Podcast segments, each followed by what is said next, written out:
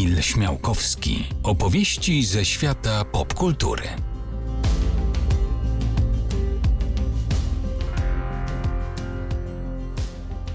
Dzień dobry, z tej strony Kamil Śmiałkowski i czas na wizytę w kolejnym popkulturowym świecie. E, Dziś zajmiemy się Star Trekiem, czyli mm, nie mylić z Gwiezdnymi Wojnami. To wszyscy to mylą. Star Wars, Star Trek. Znaczy, wszyscy, no wszyscy ci, którzy nie zajmują się popkulturą. Ja musiałem żonę przez wiele lat uczyć, że jednak mm, jest pewna różnica między Spokiem a mm, a Hanem Solo. Y, I nie należą do tych, tego samego świata. Gwiezdne Wojny mają to do siebie, że mm, nigdy do tej pory nie skrzyżowały się, jak do tej pory, nie skrzyżowały się z żadnym innym e, uniwersum, żadnym innym kosmicznym brandem, e, w ogóle światowym brandem popkultury. Gwiezdne Wojny są abso- absolutnie autonomiczne i jedyne w swoim rodzaju. Star Trek już tak nie ma, więc więc y, Star Trek może się i czasami, czasami się krzyżuje z innymi mediami. Do tego zresztą też za chwilę dojdziemy. Ogólnie rzecz biorąc, jesteśmy tu po to, by opowie- bym opowiedział Państwu o tym, w jaki sposób przez ponad 50 lat Star Trek stał się najpopularniejszym brandem. ym, w historii telewizji fantastycznej, w historii popkultury jednym z najpopularniejszych, no bo chyba jednak Gwiezdne Wojny, tu zawsze jest ten konflikt, kto jest ważniejszy, kto jest popularniejszy, kto jak działa. Star Trek y, ma to do siebie, że ma e, ponad dekadę więcej historii, zdecydowanie więcej na koncie filmów, seriali, komiksów, książek i tak dalej. E, zdecydowanie więcej e, chyba fanów, takich zajadłych fanów, zagorzałych fanów, no ale ma też tą niewątpliwą z naszej konkretnej polskiej perspektywy wadę, że jest w Polsce znacznie mniej znany, znacznie mniej rozpoznawalny, znacznie mniej ludzi o Star Treku słyszało i znacznie mniej ludzi o Star Treku wie naprawdę tyle, żeby, żeby rozumieć, żeby się tym dobrze bawić, a szkoda, a warto, a to wszystko przez Stanisława Lema. O tym też za chwilę. Star, skąd się wziął Star Trek? Star Trek jest tak naprawdę pomysłem jednego człowieka. Zwykle tak jest, że, e, że za tymi największymi markami popkultury stoi jeden człowiek, tak jak za Gwiezdnymi Wojnami stoi e, George Lucas oczywiście, tak za Star Trekiem stoi mm, Gene Roddenberry.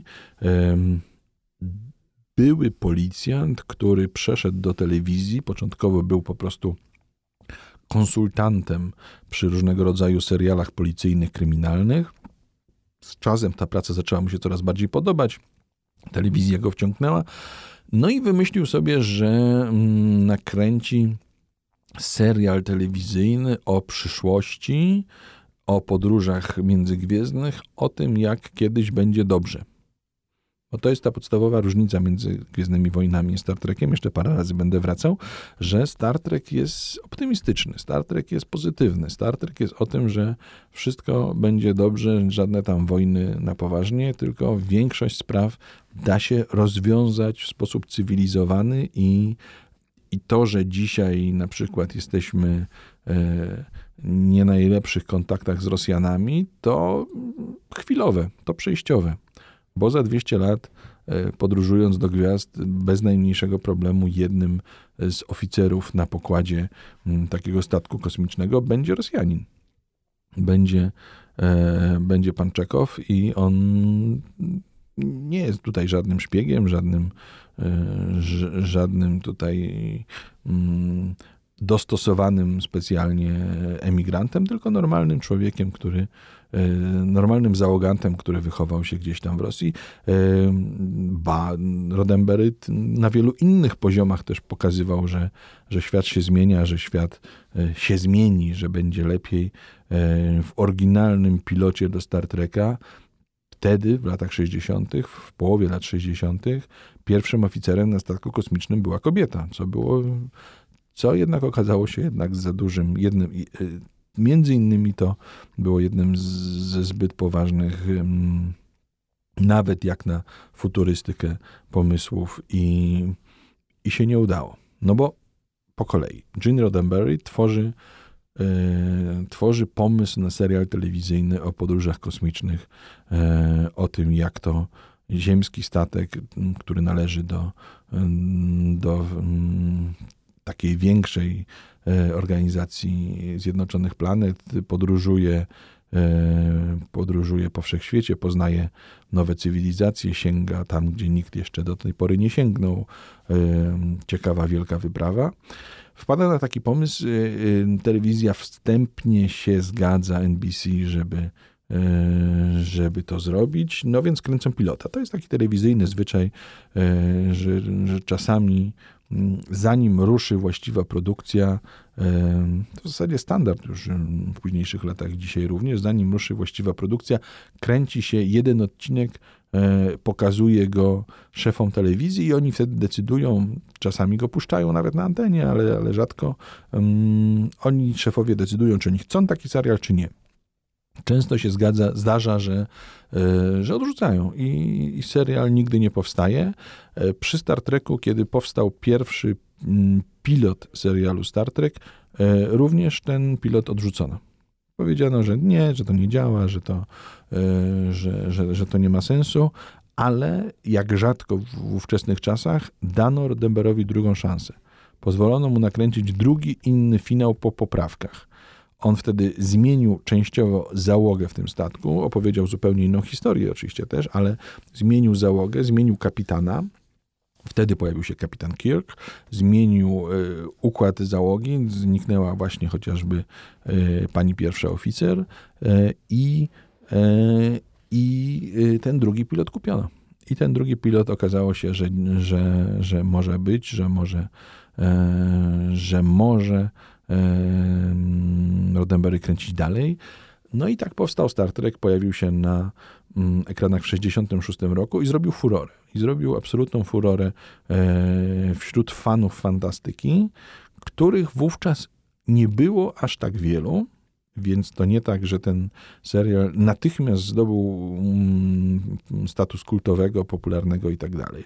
On sobie tam leciał w telewizorze, mm, pierwszy sezon przeleciał, drugi sezon przeleciał. Po drugim sezonie stwierdzono, że chyba jednak już wystarczy i, i można spróbować czegoś innego. I wtedy po raz pierwszy. Mm, zdarzyło się w historii e, fandomu fantastycznego to, co dzisiaj jest absolutną normą. Dzisiaj w czasach internetu, kiedy cokolwiek e, producenci jakiegoś e, serialu próbują kombinować, zamykać i tak dalej, natychmiast powstają petycje, tysiące listów, protesty, akcje mailingowe i tak dalej. Dziś przez internet to łatwo. Wtedy to było naprawdę e, dziwne i nowe zjawisko. Po raz pierwszy w tymże 68 roku, kiedy, e, kiedy próbowano po drugim sezonie zamknąć Star Trek, fani fantastyki zorganizowali się z fani z całych Stanów Zjednoczonych i zasypali centralę NBC listami z prośbą o kontynuację Star Treka, z, z, protestami przeciwko zamknięciu tego serialu. Okazało się, że jest ich na tyle wielu, że NBC zgodziło się na trzeci sezon, ale mm, powiedzmy sobie to też jasno, to był trochę taki pocałunek śmierci, to znaczy zmieniono godzinę emisji, serial zaczął lecieć w piątek wieczorem piątek wieczorem to jest taki pocałunek śmierci dla serialu telewizyjnego, no bo co y, młodzi ludzie robią w piątek wieczorem? Wychodzą, idą imprezować. Idą się bawić, więc, yy, więc po trzecim sezonie już nikt nie, nie protestował, kiedy Star Trek zamknięto. Yy, no i wydawało się, że będzie takim miłym wspomnieniem yy, kolejnym serialem telewizyjnym, który coś tam trochę namieszał, coś tam trochę ciekawych rzeczy się zdarzyło. Kilka rzeczy wręcz historycznych, czyli na przykład pierwszy w historii amerykańskiej telewizji międzyrasowy pocałunek zdarzył się właśnie w Star Treku. Jeszcze kilka takich e, obyczajowych e, i, i fabularnych nowinek tam było, ale ale to wszystko. Koniec, 68 rok, świat idzie do przodu. Tymczasem okazało się, że nakręcono tyle odcinków yy, te, tegoż Star Treka przez te 3 lata, że wystarczyło, żeby trafił on do tak zwanej syndykacji, czyli żeby można było sprzedawać prawa do dalszych emisji tych, e, tego serialu e, różnym małym, lokalnym amerykańskim telewizjom ponieważ on tam, oni tam poza tymi głównymi kanałami mają też mnóstwo rozmaitych mniejszych stacji e, rozsianych po całych Stanach. No i w ten właśnie sposób e, Star Trek stał się kultowy. Dzięki temu, dzięki tym powtórkom, dzięki tym e, dziesiątkom emisji, dzięki tym wychowywaniu kolejnych pokoleń Amerykanów w micie sympatycznego, dobrego kosmosu, który na nas czeka, który gdzieś tam jest i gdzie wszystko da się w jakiś sposób dobrze rozwiązać. W ten sposób Star Trek stał się jednym z mitów założycielskich e, amerykańskiej popkultury współczesnej. W ten sposób e, kontynu, kontynuował trochę e, no, mitologię Dzikiego Zachodu. To wszystko jakoś bardzo sympatycznie spasowało, działało i, i baza fanów Star Treka, tak zwani Trekkers, rosła. Rosła z dekady na dekadę. Tymczasem popkultura tak w taki sposób ewoluowało, że, no, że Star Trek za każdym razem potrafił się w tym odnaleźć, bo nie przeczę, że wielki sukces y, Gwiezdnych Wojen spowodował, że znowu na Star Trek spojrzano jakimś takim e, przychylniejszym okiem i stwierdzono, no to może spróbujmy jeszcze raz. Roddenberry usiadł do pisania ciągu dalszego, e, ale po jakimś czasie przekształcono pilota tego, tej, tych nowych, no, no, nowej serii e, Star Treka na film kinowy, bo stwierdzono, że sukces Gwiezdnych Wojen jest tak wielki, że może spróbujmy jednak z kinem. I tak powstał pierwszy film Star Trek kinowy z 79 roku, który przy całej swojej fabularnej jak to nazwać? Nudzie, może najprościej, bo to, bo to po prostu jest odcinek serialu rozciągnięty do dwóch godzin, więc tych przejazdów, długich kamery, tych takich jazd po dziwnych efektach, objeżdżaniu modela, modelu statku kosmicznego dookoła. To wszystko tak długo trwa, że może znudzić.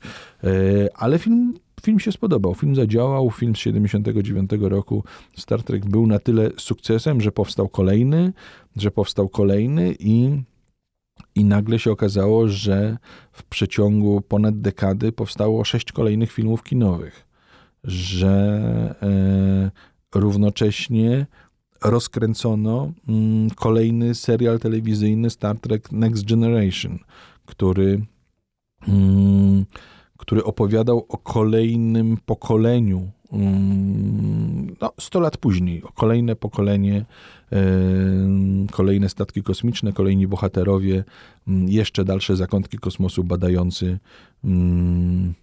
Mm, gdzieś w międzyczasie zaczęły powstawać też e, oczywiście komiksy, oczywiście powieści, o tym za chwilę.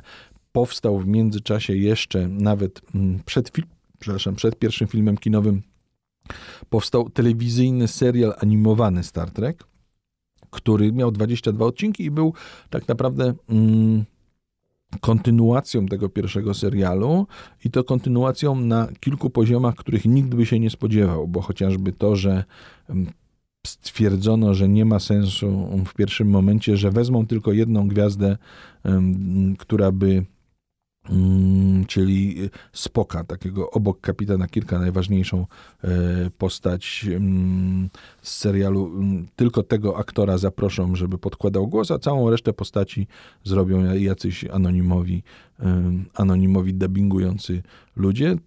Tymczasem Leonard Nimoy grający Spoka się tu postawił i powiedział, że jeśli ma być on, to znaczy, że ma być cała reszta obsady. I nagle po raz pierwszy w historii amerykańskiej telewizji pojawił się serial animowany, będący ciągiem dalszym serialu aktorskiego, gdzie zaproszono do dubbingu całą obsadę. Wszyscy aktorzy, którzy pojawiali się w normalnym serialu, pojawili się również yy, i podkładali głosy swoim animowanym wersjom. Mówię, dziś to wydaje się naturalne. Wtedy to, był, to była kolejna rewolucja telewizyjna. Yy, ci aktorzy znowu pojawili się w filmach kinowych i przez te sześć kolejnych filmów kinowych świetnie się bawili. Mm, filmy mają bardzo rozmaity, e, bardzo rozmaity poziom. Od filmów rewelacyjnych po filmy, o których oni sami chcą dzisiaj zapomnieć z, z tych sześciu kolejnych części, ale Gniew Kana czy czy Podróż do domu, to są część druga, część czwarta, to są te, które absolutnie polecam i, mm, i warto je obejrzeć. Część z nich stała się kultowa. No, Star Trek w ogóle na wielu poziomach jest kultowy. Mniej niż Gwiezdne Wojny, ale mm, myślę, że cały świat kojarzy i pana Spoka z jego charakterystycznymi uszami i pozdrowieniem z mm, jak w podcaście powiedzieć, jak wygląda pozdrowienie pana Spoka? No, mm, dłoń układamy w ten sposób, że wszystkie palce razem, po czym odchylamy kciuk i robimy dużą przerwę pomiędzy y, trzecim i czwartym palcem, czyli czwarty i piąty palec razem, drugi i trzeci palec razem, a pomiędzy pomiędzy trzecim i czwartym robi, robi nam się V. To jest właśnie wulkańskie pozdrowienie pana Spoka, które mm, jeśli sobie tak zrobicie, natychmiast je pewnie rozpoznacie. E, od samego początku tam był w tym serialu klasycznym taki właśnie klasyczny podział. Był kapitan Kirk, dowódca statku, grany przez Williama Shatnera, który był takim mm, pełnym emocji, macho, który oczywiście podrywał każdą kosmitkę, jaką spotkał i, e, i podejmował bardzo różne decyzje, ale ogólnie wychodziło to wszystkim na plus, ponieważ miał dwóch doradców. Z jednej strony absolutnie analitycznego, pozbawionego emocji, ponieważ należał do E, rasy wulkanów w połowie pana Spoka, a z drugiej strony pełnego emocji i, i takie, takiego ludzkiego w każdym tego słowa znaczeniu lekarza e, doktora McCoya. I to trio stanowiło, ta, ta, ta trójca stanowiła podstawowych bohaterów i, i trzon, trzon wszystkich opowieści. Potem była cała druga, cały drugi plan, czyli ci wszyscy pozostali, którzy byli na mostku. E, I w każdym odcinku inna planeta, inne przygody, inne rzeczy się działy. Podobnie przy filmach kinowych ten Gniew Khana, o którym mówiłem, czyli drugi film, był kontynuacją jednego z odcinków serialu e, i jedną z naj e, z najciekawszych, najlepszych historii, jakie, jakie się zdarzyły. Część czwarta, czyli Podróż do domu, opowiada o tym, jak załoga Star Treka mm, przenosi się do współczesności. Film z, 84, film z 86 roku, czyli przenosi się wtedy do połowy lat 80., żeby uratować e, populację e, wielorybów. Film ekologiczny i, i w dużej mierze też komediowy. Do dziś pamiętam, jak przyzwyczajony inżynier pokładowy Bons, przyzwyczajony do nie, przepraszam, Bons to jest, przy, to jest przydomek doktora. E, pan Scotty. Scotty przyzwyczajony do komputerów, które reagują na mm, komendy głosowe, próbuje do komputera z lat 80. coś powiedzieć, kiedy mu pokazują palcem, że powinien użyć myszki. Bierze myszkę, przykłada do ust i mówi do niej dobra komedia. I, i, i, i, tymczasem w telewizji już leciał Next Generation, czyli drugi serial e, opowiadający o Star Treku, mm, o gwiezdnych wędrówkach. Mówiąc po polsku, 100 e, lat później kolejnym statkiem kosmicznym Enterprise, ponieważ takim statkiem poruszali się bohaterowie klasycznego Star Treka.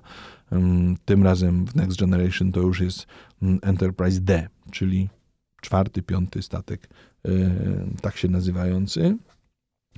E, ten serial Next Generation leciał przez 7 lat. W międzyczasie odpalono kolejny serial Deep Space Nine, opowiadający o dalekiej stacji kosmicznej e, i o tam konfliktach między różnymi rasami. Kolejne 7 sezonów. Kiedy skończył się Next Generation, odpalono kolejny serial Voyager, opowiadający o statku, który mm, w z powodu pewnego wydarzenia przeskoczył z naszych obszarów na drugi koniec y, galaktyki, czyli znalazł się w odległości, kiedy przy najszybszej możliwej prędkości, jaką potrafił osiągnąć, leciałby do Ziemi 100 ileś lat. No i leci. No i leci w kierunku Ziemi, licząc, że gdzieś tam zaliczy jakiś skrót, coś się wydarzy i tak dalej, i jednak jakoś załodze uda się wrócić do domu. Ten serial trwał kolejne 7 lat. Kiedy on się z kolei skończył, yy, po, yy, ruszył serial Enterprise, kolejne 4 sezony opowieści yy, rozgrywającej się jeszcze wcześniej, przed, czy przed klasycznym yy, tosem o początkach yy, yy, kontaktów kosmicznych i początkach pierwszych lotach yy, poza, naszą, poza nasz Układ Słoneczny, pierwszym statku o nazwie Enterprise, czyli Krótko mówiąc, w telewizji seriale kolejne, po tych trzech latach, w latach 60., mm, seriale kolejne spod znaku Star Treka e, od roku 87 do roku 2005 przez 18 lat leciały rok w rok.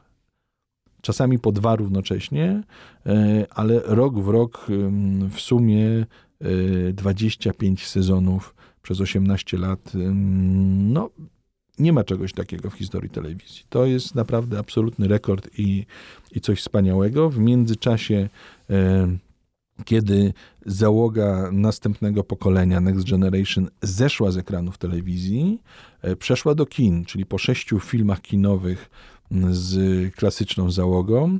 Powstały kolejne cztery filmy kinowe, w których pojawiła się załoga z Next Generation, więc w sumie mamy już 10 filmów kinowych e, i 28 seriali, sezonów serialu telewizyjnego.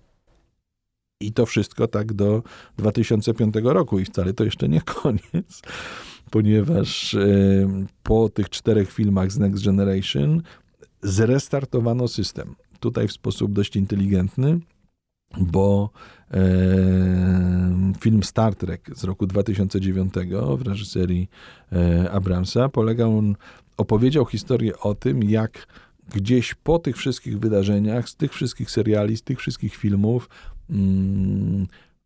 zaczyna się gdzieś tak po, e, ta fabuła e, po tym wszystkim, po czym jej bohaterowie, niektórzy cofają się w czasie i to ich cofnięcie się w czasie powoduje, że cała historia mm, trochę się zmienia i można ją zacząć opowiadać od nowa, czyli mamy znowu historię kapitana Kirka, Spoka i, e, i, doktora, Nimo, e, i doktora Nimoya, czyli Bonsa, ale z nowymi aktorami opowiedziane od początku i możemy znowu się bawić, i możemy znowu próbować e, te najsłynniejsze historie związane ze Star Trekiem, e, kanoniczne, klasyczne, opowiedzieć trochę inaczej w nowej rzeczywistości z nowymi aktorami. I powstały trzy kolejne filmy 2009, 13, 16, które opowiadają już o tej e, nowej, zrestartowanej rzeczywistości. Czyli znowu podsumowując, 13 filmów kinowych jak do tej pory no to naprawdę zacny wynik. Mm, w telewizji od czasu zakończenia serialu Enterprise od 2005 roku przez długie lata nic się nie, nic się nie działo i dopiero w 2017 roku powstał serial mm, Star Trek y, Discovery, który możemy zobaczyć na Netflixie. Mm, do dzisiaj powstały dwa sezony, trzeci w zapowiedziach, który znowu opowiada historię dziejącą się kilka lat przed tym pierwszym klasycznym serialem i nawiązującą do niego w kilku miejscach, ale e, tak naprawdę to, e, to autonomiczna, nowa, inna historia dziejąca się tylko i wyłącznie w tym samym uniwersum. Jej sukces spowodował, że już w zapowiedziach są trzy nowe seriale ze Star Trekiem, więc naprawdę nie pozbędziemy się tego Star Treka z, ani z, tele, z telewizji na pewno. Być może z kin, e, w kinach na jakiś czas e, da, damy sobie spokój, ale pewnie za chwilę wymyślą coś nowego również w kinach. W każdym razie teraz ma być osobny serial o jednej z postaci z Discovery na e, tak idący w bok, taki spin-off. Ma być serial i on w zasadzie już jest gotowy i za chwilę go zobaczymy mm, na platformie Amazon, serial Picard, który opowiada o głównym kapitan, kapitanie Picardzie, głównym bohaterze mm, następnego pokolenia, czyli następcy kapitana Kirka. E, I, e, i, i, I ma być też niedługo serial Lower Decks, czyli serial czysto komediowy, opowiadający o przygodach takich normalnych, prostych załogantów, którzy gdzieś tam w tym Star Treku mm, sobie, gdzieś tam w tych, na tych statkach kosmicznych e, sobie muszą radzić. Tam na górze dzieją się rzeczy poważne, wielkie i, e, i przełomowe, a oni tam muszą reperować rury i różne inne rzeczy. To może być naprawdę zabawne. Mówi się też o jakimś jeszcze kolejnym serialu dla dzieci, który ma powstać w międzyczasie, ale to e, dla Nickelodeonu, ale to wszystko pieśń przyszłości. W międzyczasie jeszcze zaczęły powstawać jakieś takie króciutkie mm, mini, film, mini pojedyncze, kilkuminutowe filmiki telewizyjne, które gdzieś tam uzupełniają różne boczne wątki, boczne, boczne e, luki, czy dopowiadają nam historie z różnymi trzecio-czwartoplanowymi postaciami, tak zwane short tracks. E, też do zobaczenia mm, na polskim Netflixie. Dzieje się, czyli jednym słowem, dzieje się naprawdę e, no, tak wiele, że tylko tego, co na ekranie można zobaczyć, nie sposób, nie sposób E, objąć e, do końca. Ja tylko się pochwalę, że mm, ponieważ wszystkie klasyczne seriale Star Treka, dopiero ten Picard będzie, będzie e, czymś innym i na platformie Amazon, ale wszystkie te stare, od pierwszego tego z lat 60. aż po Discovery, one są dostępne na, w Polsce na Netflixie. Więc wreszcie możemy sobie wszystko przynajmniej obejrzeć na bieżąco i, i, i, nadrobi, i nadrobić. Jak Netflix, nie polski, ten światowy policzył, istnieje kilka tysięcy osób, które obejrzały wszystkie odcinki wszystkich seriali Star Treka przy pomocy Netflixa. Należę do tych osób, z radością przez, trwało to no, wiele miesięcy, ale w wolnych chwilach powtórzyłem, nadrobiłem, obejrzałem jeszcze raz wszystko tak jak trzeba i absolutnie polecam, bo to świetna rozrywka e, i, i, i, kawał, e, i kawał historii telewizji. No ale jak mówię, jak e, ten, ten podcast mm, służy pokazywaniu wielkich popkulturowych światów. Gdyby to było tylko kino i telewizja, to, yy, no to byłoby trochę mało. Jeszcze musimy sięgnąć mm, do książek, do komiksów, do gier.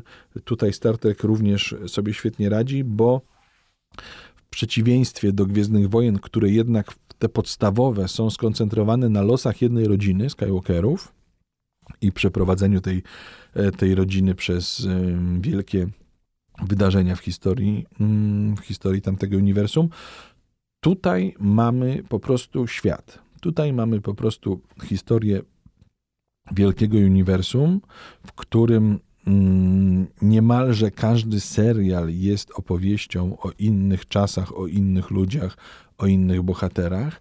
Zazębiają się one e, symbolicznie miejscami, jakimiś gościnnymi występami, ale ogólnie rzecz biorąc, nie ma tak, że jedna postać wędruje pomiędzy wszystkimi serialami bohater, e, kapitan Kirk tego pierwszego serialu i mm, pierwszych sześciu filmów kinowych, nie ma wiele wspólnego z e, kapitanami kolejnych, mm, kolejnych e, fabuł. Można by rzec, kiedyś tak mówiono, że każdy kolejny serial, tak jak filozofia Gina Roddenberry'ego, każdy kolejny serial Star Treka posuwał dalej ideę ideę mm, równouprawnienia, ideę mm, tolerancji, bo kiedy tam w tym pierwszym klasycznym serialu Star Trek bohater to był po prostu taki macho, w drugim serialu Next Generation e, następne pokolenie kapitan Picard, no to już był taki mm, europejski intelektualista i jeszcze do tego łysy. E, w Deep Space Nine kapitan Cisco jest już czarnoskóry, w Voyagerze e, kapitan Janeway jest kobietą. To już, to już w latach, latach 90. było wolno. Było można i kapitan statku kosmicznego jest, e, e, jest rodzaju żeńskiego wreszcie. No a teraz w Discovery, no to już w ogóle dzieją się. Główna bohaterka już nie jest, znowu jest kobietą oczywiście, ale już nie jest kapitanem, to co ciekawe, tylko, tylko postacią właśnie raczej z drugiego rzędu pracowników Mostka. Mm, no a to, co tam się dzieje na wielu różnych poziomach mm, tolerancji e, i, e, i równouprawnienia, to e, naprawdę jest godne podziwu. No i tak wygląda Star Trek na ekranie. Tymczasem Star Trek książkowy to jest coś, co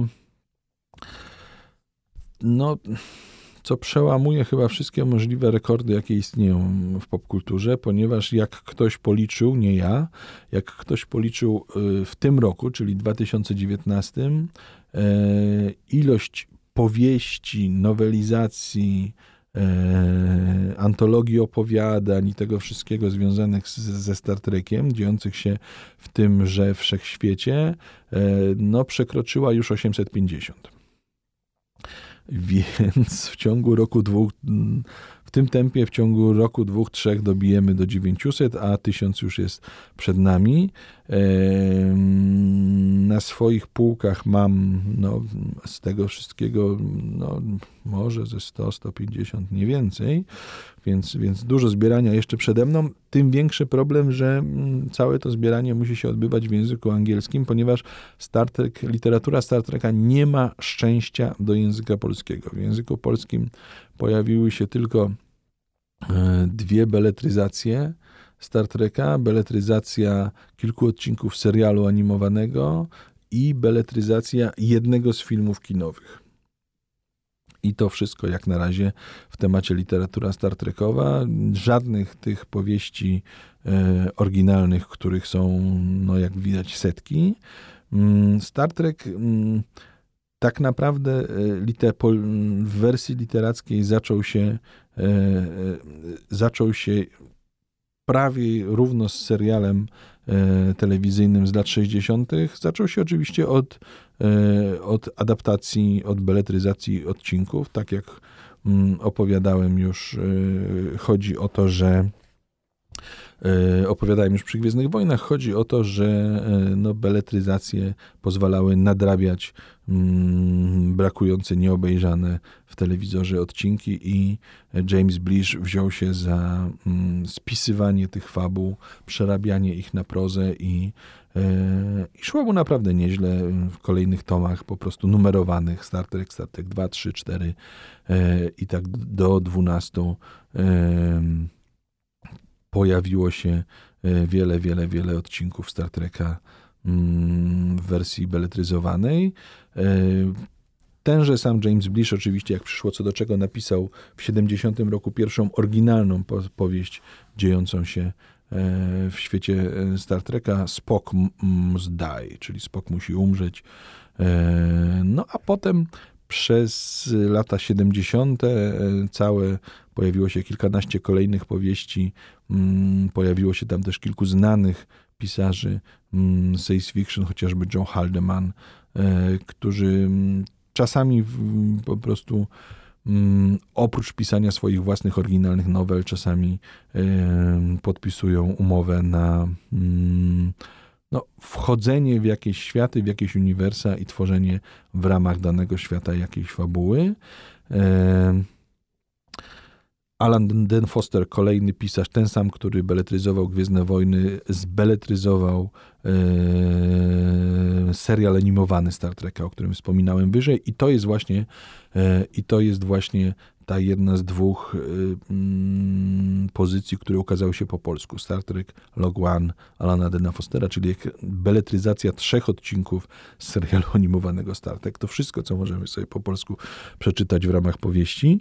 E, no a potem tak się stało, że pod koniec lat 70. E, licencję na powieści dziejące się w świecie Star Treka przejęło wydawnictwo e, Simon Schuster, no i, no i miało je do 2017, czyli, czyli wiele, wiele lat i, i ruszyło z kopyta, bo to, co oni tam wyprawiali, to, y, no to są właśnie setki nie, i to wiele setek, nie, nie, nie oszukujmy się, wiele setek powieści, beletryzowali najważniejsze odcinki, beletryzowali filmy kinowe, e, ale przede wszystkim zaczęli pisać oryginalne fabuły rozgrywające się w świecie Star Treka e, i zaczęli je pisać w ilościach półhurtowych. Zatrudnili do tego mnóstwo świetnych pisarzy.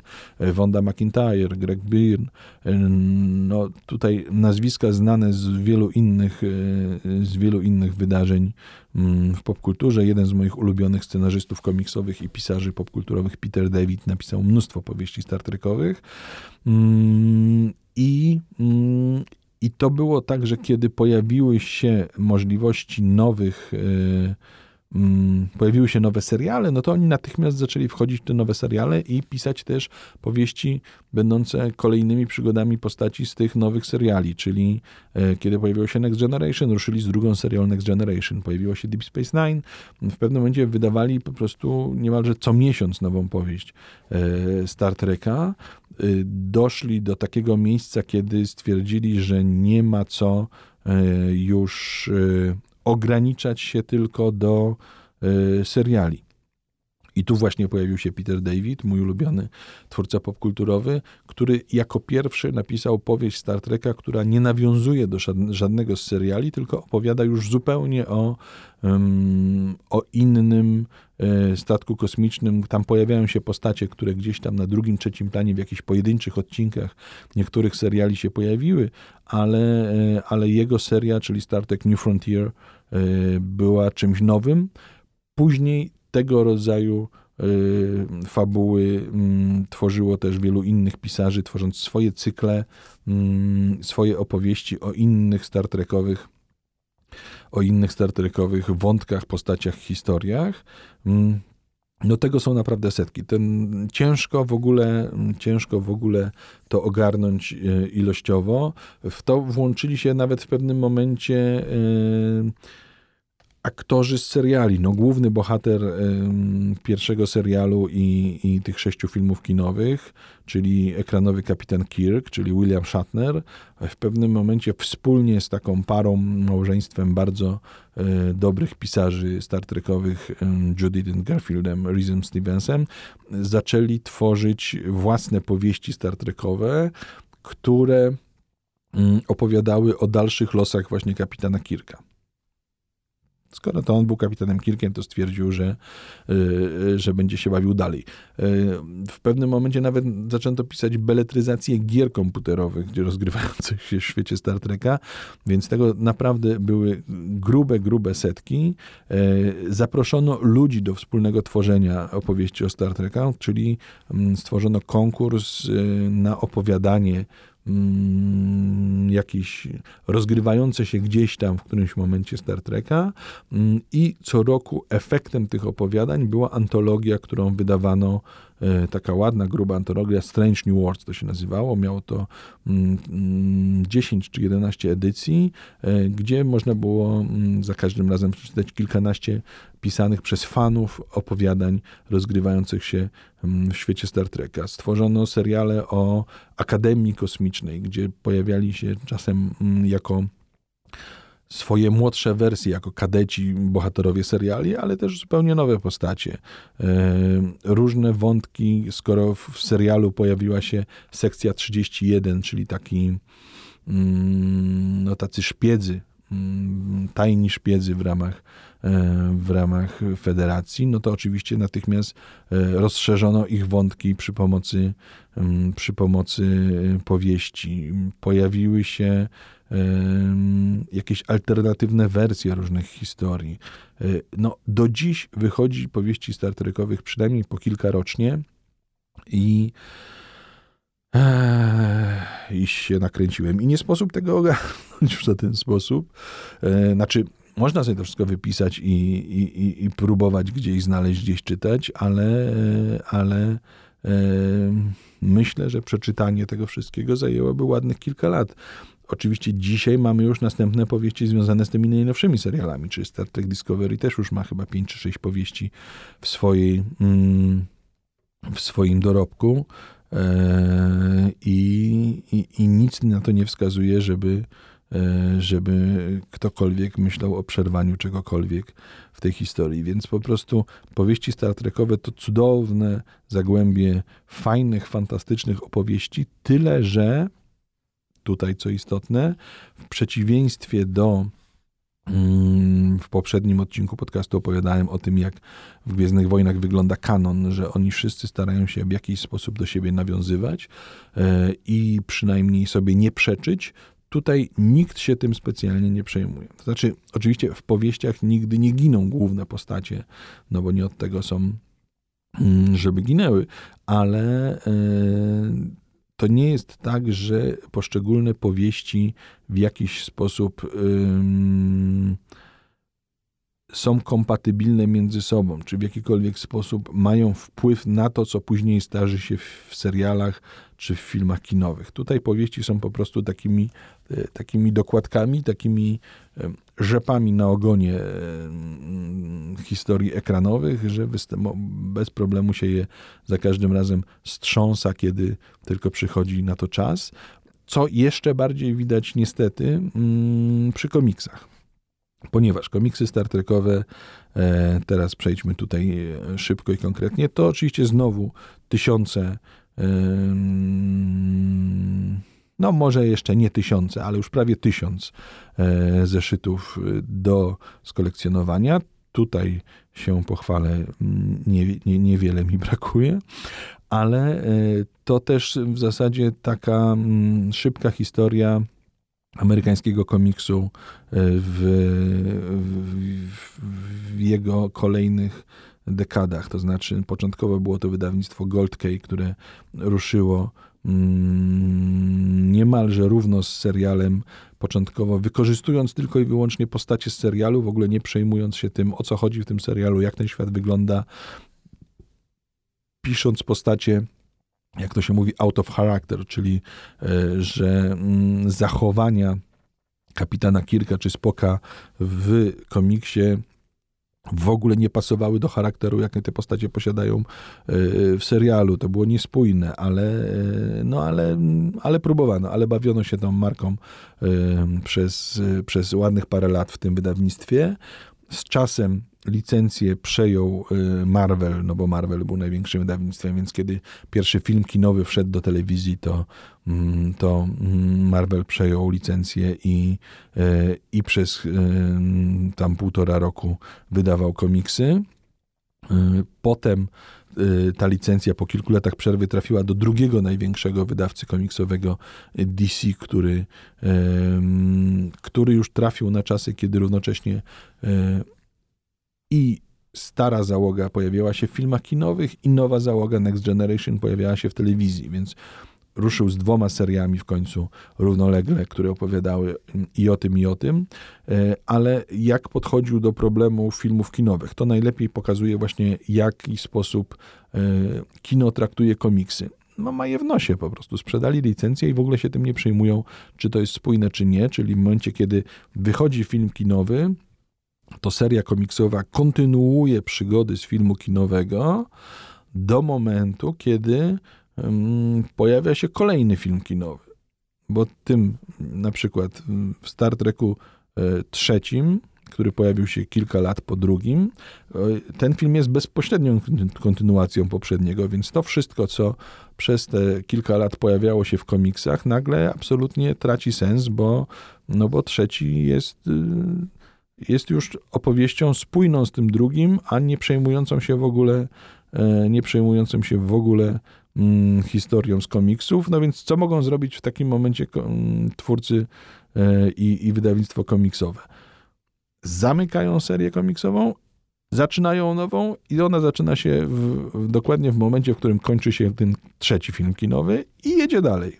Oczywiście tylko i wyłącznie po to, by po kilku latach i, e, i po kolejnym filmie kinowym powtórzyć ten zabieg. No, no niestety tak to było. Nie zmienia to faktu, że niektóre z tych fabuł komiksowych były naprawdę fajne i, i, i ciekawe i momentami nawet chyba mm, lepsze fabularnie od tego, co wydarzało się w tych filmach kinowych, no ale, ale kino jest mm, rozrywką tutaj mm, pierwszoligową i pierwszoplanową. E, DC przegapiło moment pojawienia się, pojawienia się kolejnego serialu Deep Space Nine i tutaj e, inny wydawca komiksowy, taki mniejszy Malibu, e, szybko przechwycił, on kupił licencję, w związku z tym kilka, więc seriale dziejące się w tym samym uniwersum wychodziły w kilku różnych wydawnictwach komiksowych równocześnie, ale to wszystko w pewnym momencie zamknięto, bo znowu, znowu całym wielkim, całą wielką franczyzą Star Treka zainteresował się znowu Marvel, więc znowu wszystko wróciło e, do Marvela. Marvel odpalił tym razem już nie jedną, a pięć serii komiksowych, których każda dotyczyła innego serialu, plus jeszcze była seria, która w ogóle doty- była obok tych wszystkich seriali, dotyczyła, e, dotyczyła właśnie akademii, w której uczyli się młodzi, młodzi kadeci do do Gwiezdnej Floty. E, i Marvel przez jakiś czas, przez tam znowu dwa lata e, tu wychodziły te komiksy, tu doszło nawet do, po raz pierwszy pojawił się komiks w języku klingońskim, to bardzo polecam, ponieważ w Star Treku jedną z ras, które, e, jedną z najważniejszych ras, które oprócz ludzi, którzy pojawiają się w tym uniwersum, są Klingoni. Tacy mm, bardzo bojowniczy. Początkowo w latach 60. to był, to byli tak naprawdę zakamuflowani Rosjanie. Um, ostra, gwałtowna, brutalna rasa, która e, dąży do wojny za wszelką cenę, do konfliktu zbrojnego i tak dalej. Kiedy mm, w latach 90. w Next Generation, dziejącym się 100 lat później, e, pokazywano, jak przez te 100 lat zmieniło się, e, zmieniła się rzeczywistość, no to odpowiednikiem zmian również w naszym świecie było to, że mamy tu już w załodze, w załodze Enterprise'a mamy też już y, Klingona, czyli y, świat się zmienia, czyli y, powolutku wszyscy i tak z czasem się zjednoczymy, e, ale na potrzeby filmów kinowych w pewnym momencie y, powstał język klingoński.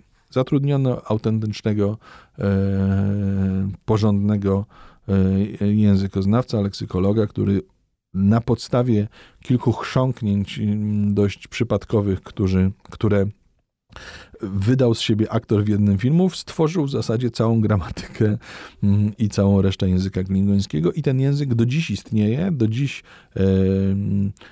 Ludzie świetnie się nim bawią przy cosplayach, przy różnego rodzaju, y, przy różnego rodzaju około Star Trekowych wydarzeniach. Ba, zaczęły wychodzić, mm, zaczęły wychodzić dzieła literackie w języku klingońskim, ponieważ w którymś filmie padła cudowna kwestia, że Szekspira należy czytać wyłącznie w oryginale po klingońsku, więc wyszedł Szekspir po klingońsku. Niektóre powieści czy komiksy, właśnie jeden z tych komiksów Marvela, mm, wyszedł w języku klingońskim jako opcja. Była wersja po angielsku i była wersja po klingońsku. Mam obie, bardzo fajnie to wygląda.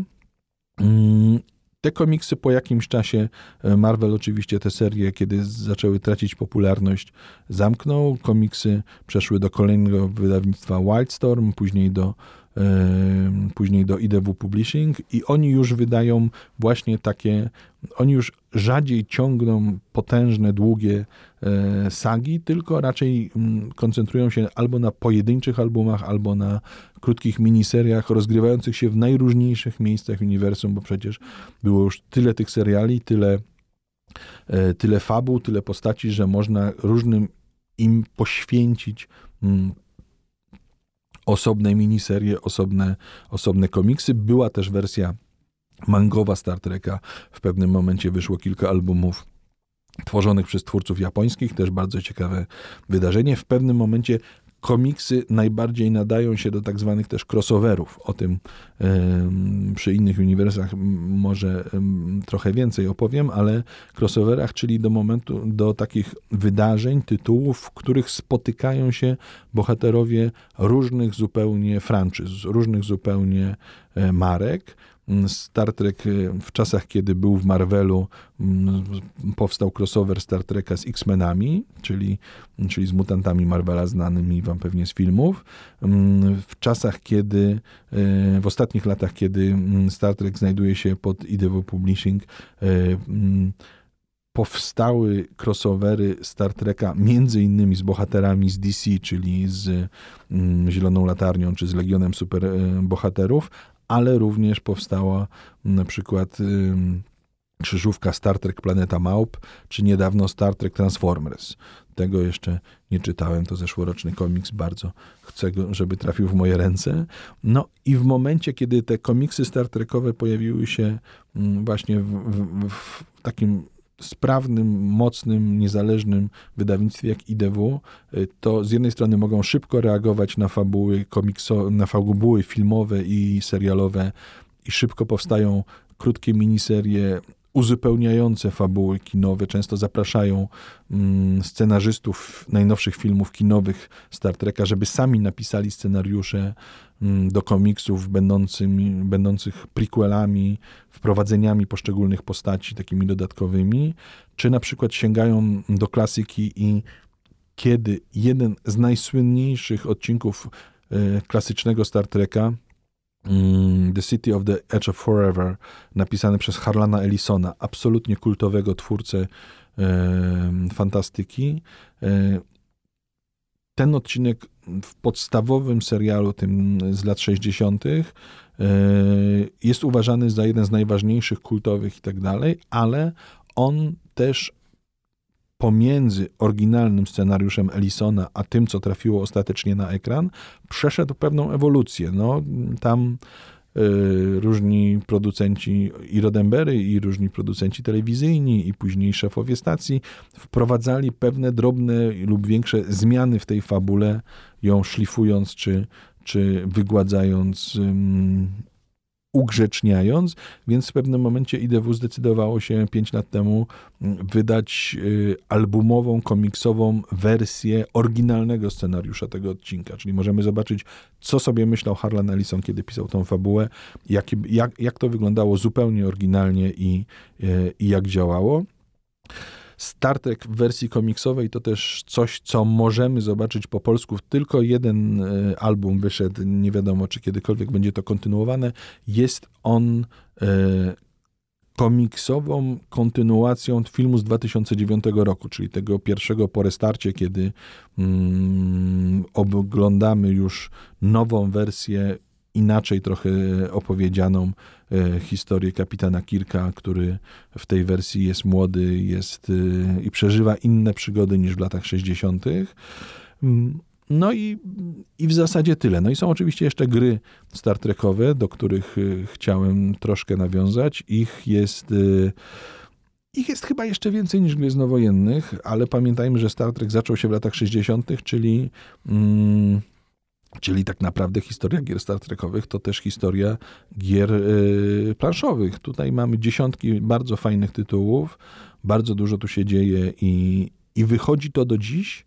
Y, mamy też gry karciane Star Treka, mamy RPG Star Treka, mamy symulatory y, rozmaite mm, komputerowe i, i nie tylko. Mamy mm, oczywiście, jak to się nazywa, pinball ten no, pinball. Pinbole Star Trekowe, jeszcze gdzie pamiętam, jak w latach 80. można je było w Polsce w paru miejscach namierzyć. Mm, gry mm, na konsole, gry na komputery, tego są dziesiątki. No a ostatnio oczywiście mm, są też gry mobilne, dwie najnowsze, czyli Star Trek Timelines i Star Trek e, Fleet Commander. To no, w każdej komórce możecie sobie to zainstalować i grać za darmo. Bardzo sympatyczne bardzo sympatyczny drobiazg e, i nigdy nie było i nie będzie tylu, tylu zabawek, figurek i, i, e, i, i Star Trekowych pamiątek co Gwiezdnowojennych, no ale to trochę inna franczyza. No ale nie zmienia to faktu, że fabularnie Star Trek e, wygrywa i jest tych książek, książek, komiksów, seriali, filmów więcej niż przy Gwiezdnych Wojnach i równie mocno je polecam. I w zasadzie to tyle, bo już chyba e, trochę się, e, trochę się e, aż schrypiałem od tej opowieści. Mm, no a w kolejnym podcaście opowiem o kolejnym popkulturowym świecie. Jest ich jeszcze sporo.